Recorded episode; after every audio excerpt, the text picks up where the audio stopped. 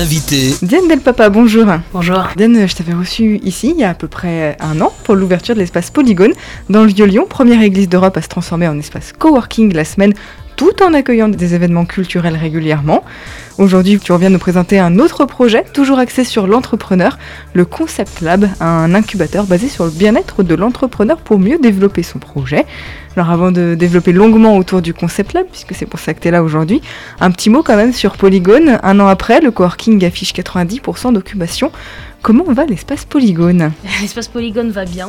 On est très très très heureux parce que ça fait un an qu'on a ouvert et que ça fonctionne. Et on a des très bons retours des coworkers qu'on a et il y en a qui sont là depuis plusieurs mois, voire même un an. Donc ça veut dire que la formule fonctionne, la cohabitation entre l'église et euh, Polygone fonctionne super bien aussi et il y a quasiment plus de barrières entre les deux dans le sens où les coworkers connaissent bien les gens de l'église, les gens de l'église connaissent très bien les coworkers. Donc ça, c'était vraiment notre vision au début et pour l'instant on la suit, on a atteint nos objectifs de cette année. Donc on est vraiment content, mais on a encore plein d'idées. du coup, euh, du coup voilà, on essaye de nouveaux trucs. euh. À quoi ça tient, selon toi, ce succès? On a parlé un petit peu comme ça tout à l'heure euh, hors antenne, mais euh, avec Tim, Timothée Pommier, donc, puisque vous êtes cofondateurs tous les deux, comment vous analysez un petit peu ce- cette année qui a été très vite finalement pour vous? J'avoue qu'on on l'a pas vu passer cette année et bah, comme je te disais hors antenne, c'est, je pense qu'il y a une partie qui appartient ben voilà, à Jésus. hein. Il a béni le projet, il continue à nous bénir de façon vraiment incroyable. Et euh, l'autre partie, c'est aussi que je pense que nous, on a fait aussi notre maximum. En tout cas, on a essayé de faire de notre mieux à chaque fois et de vraiment fonctionner comme une entreprise fonctionne, c'est-à-dire en faisant de la relation presse, en faisant de la bonne communication, en faisant du marketing, en restant attentif aussi à nos clients, du coup à nos coworkers. Et donc voilà, je pense que c'est juste qu'on a vraiment essayé de faire les choses bien. Et euh, le concept a fonctionné, l'ambiance qu'il y a dans le coworking fonctionne et est appréciée. Et donc en fait, le succès, je pense qu'il vient de là aussi, c'est qu'on a bien visé. Quoi.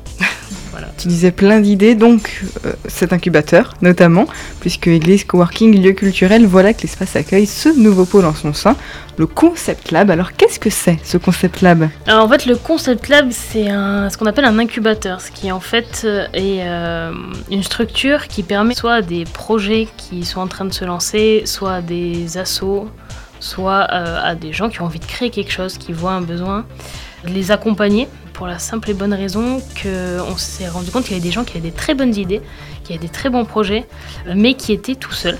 Parce qu'on n'est pas forcément hyper fort euh, en marketing, en commerce, en juridique en même temps, et c'est normal.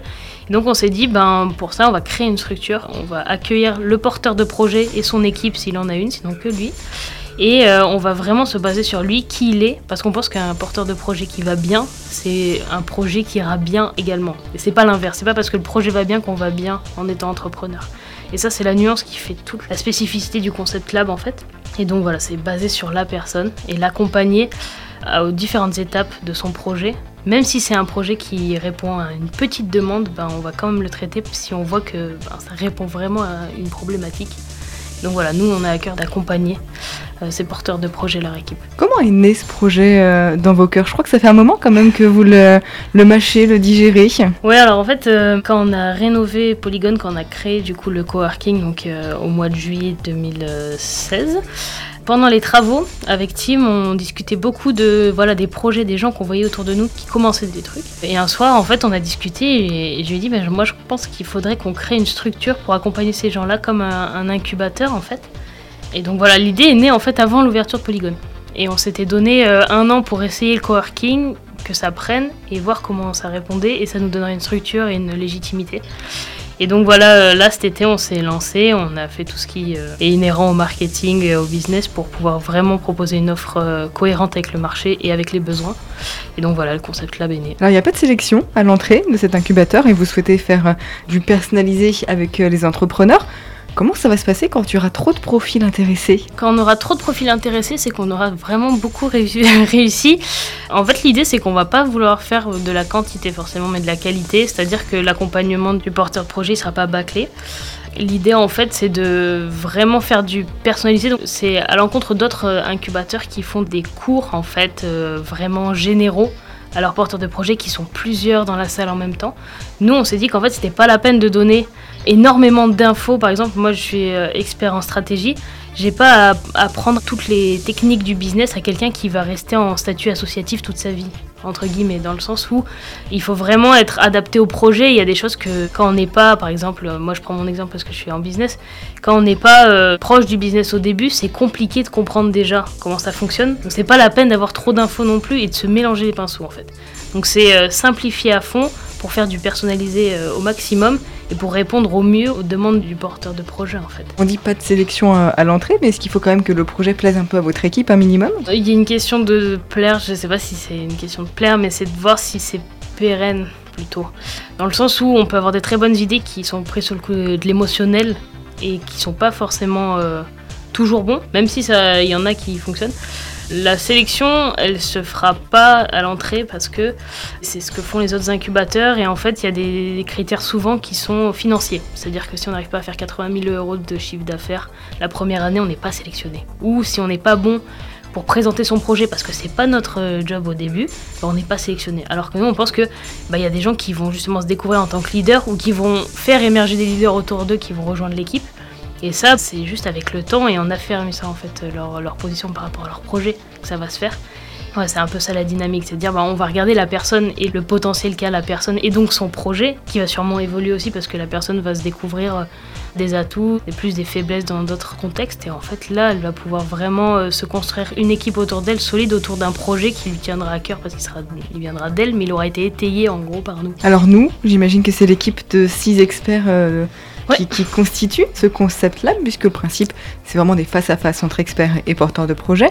Tu l'as dit, toi, tu es plus euh, axé stratégie. Moi, je suis en stratégie. Quels sont un peu les autres euh, axes qui pourront être développés? Alors, nous, en fait, on a créé un espèce de parcours euh, assez cohérent. Donc, c'est-à-dire qu'on voit des experts dans un ordre précis, parce qu'il y a une, certaine cohérence d'un début à une fin de projet.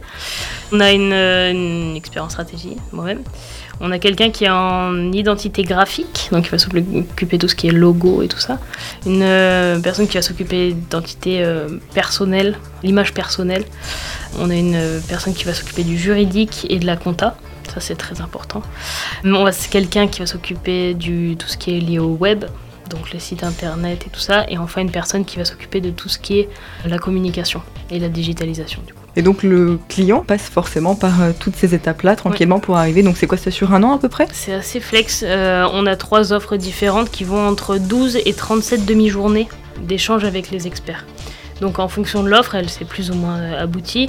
Nous, on est sur une période de trois mois à peu près, sachant qu'on ne se voit pas forcément tous les jours, que les experts ont des boulots à côté. Donc forcément, ben, ils font pas que ça.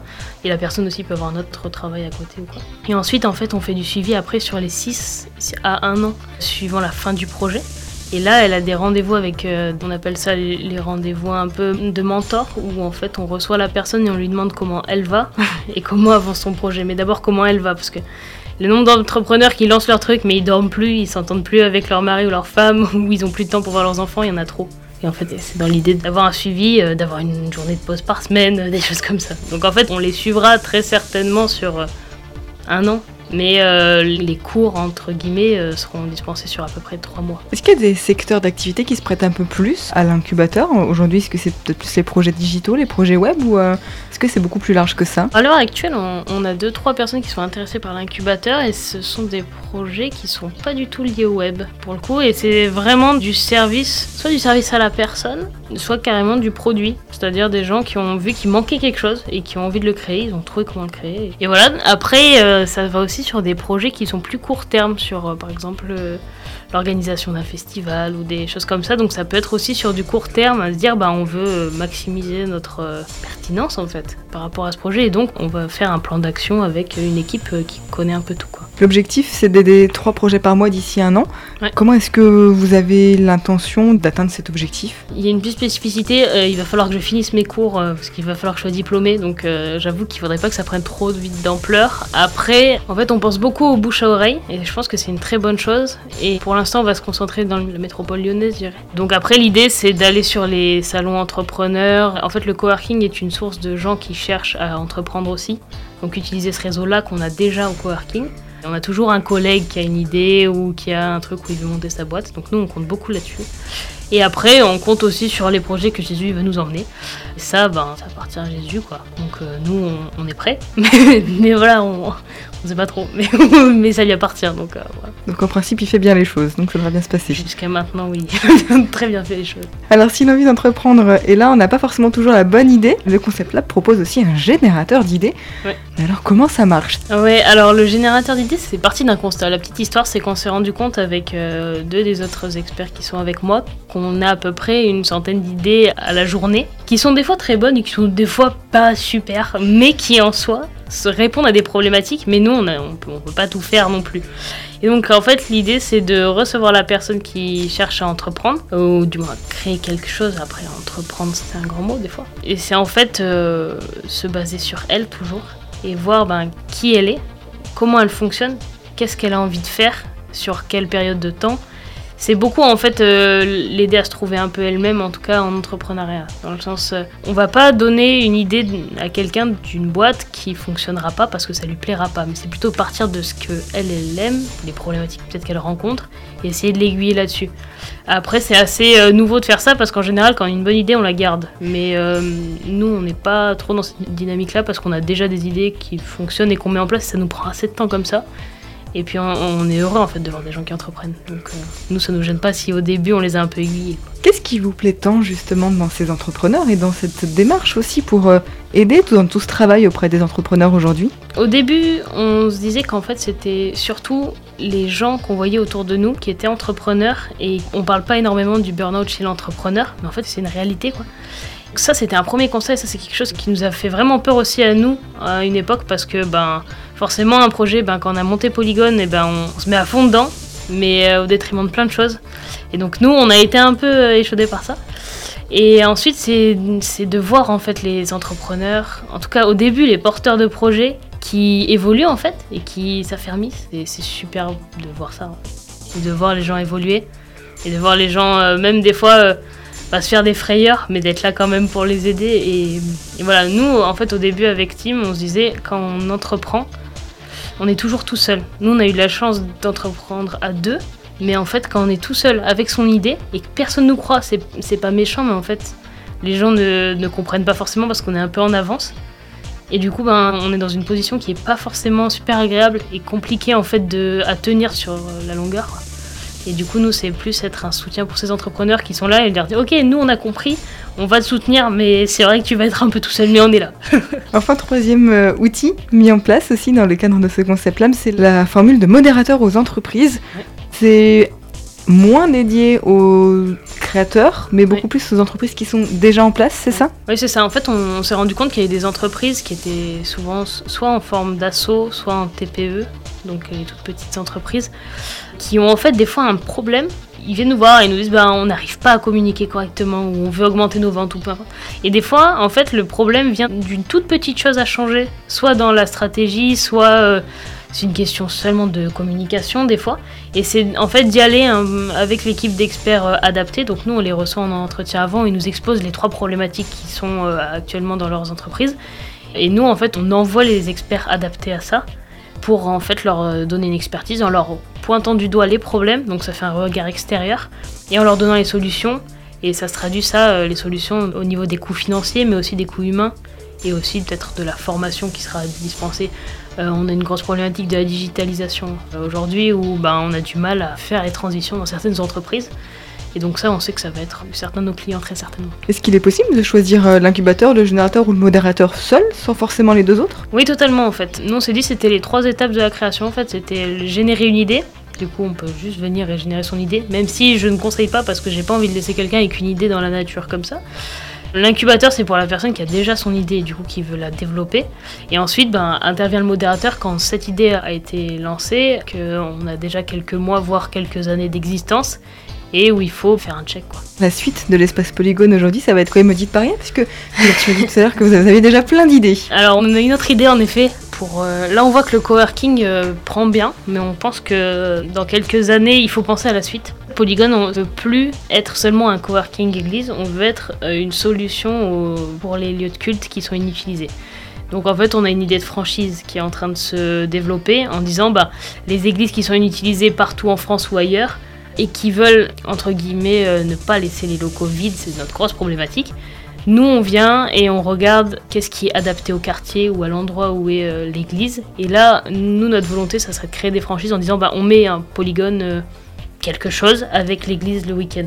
Donc s'il y a besoin d'une crèche, on crée une crèche. S'il y a besoin d'un coworking, on crée un coworking. Si dans l'église il y a énormément de talent et il faut créer une galerie d'art, on crée une galerie d'art. Mais en fait c'est l'idée de franchise, mais de vraiment partir du principe polygone, de dire on arrive et on vient aider à l'église à avoir une activité à côté qui leur permet de, une cohabitation et donc de ne pas laisser le Covid. Donc ça c'est notre prochain gros projet. ça euh, on laisse aussi à Jésus la faire. Donc c'est une idée qu'on a envie de faire parce que le concept parle bien en fait. Il y a plein de gens qui viennent voir aussi. On voit qu'il y a une certaine demande qui n'est pas encore vraiment euh, sortie, mais on voit qu'il y a des gens qui sont intéressés, qui se disent ah oui on pourrait faire pareil ou on pourrait prendre le modèle. Donc nous dans l'idée on a déjà fait le travail en amont. Donc c'est venir et leur donner un coup de main là-dessus et ça nous parle bien euh.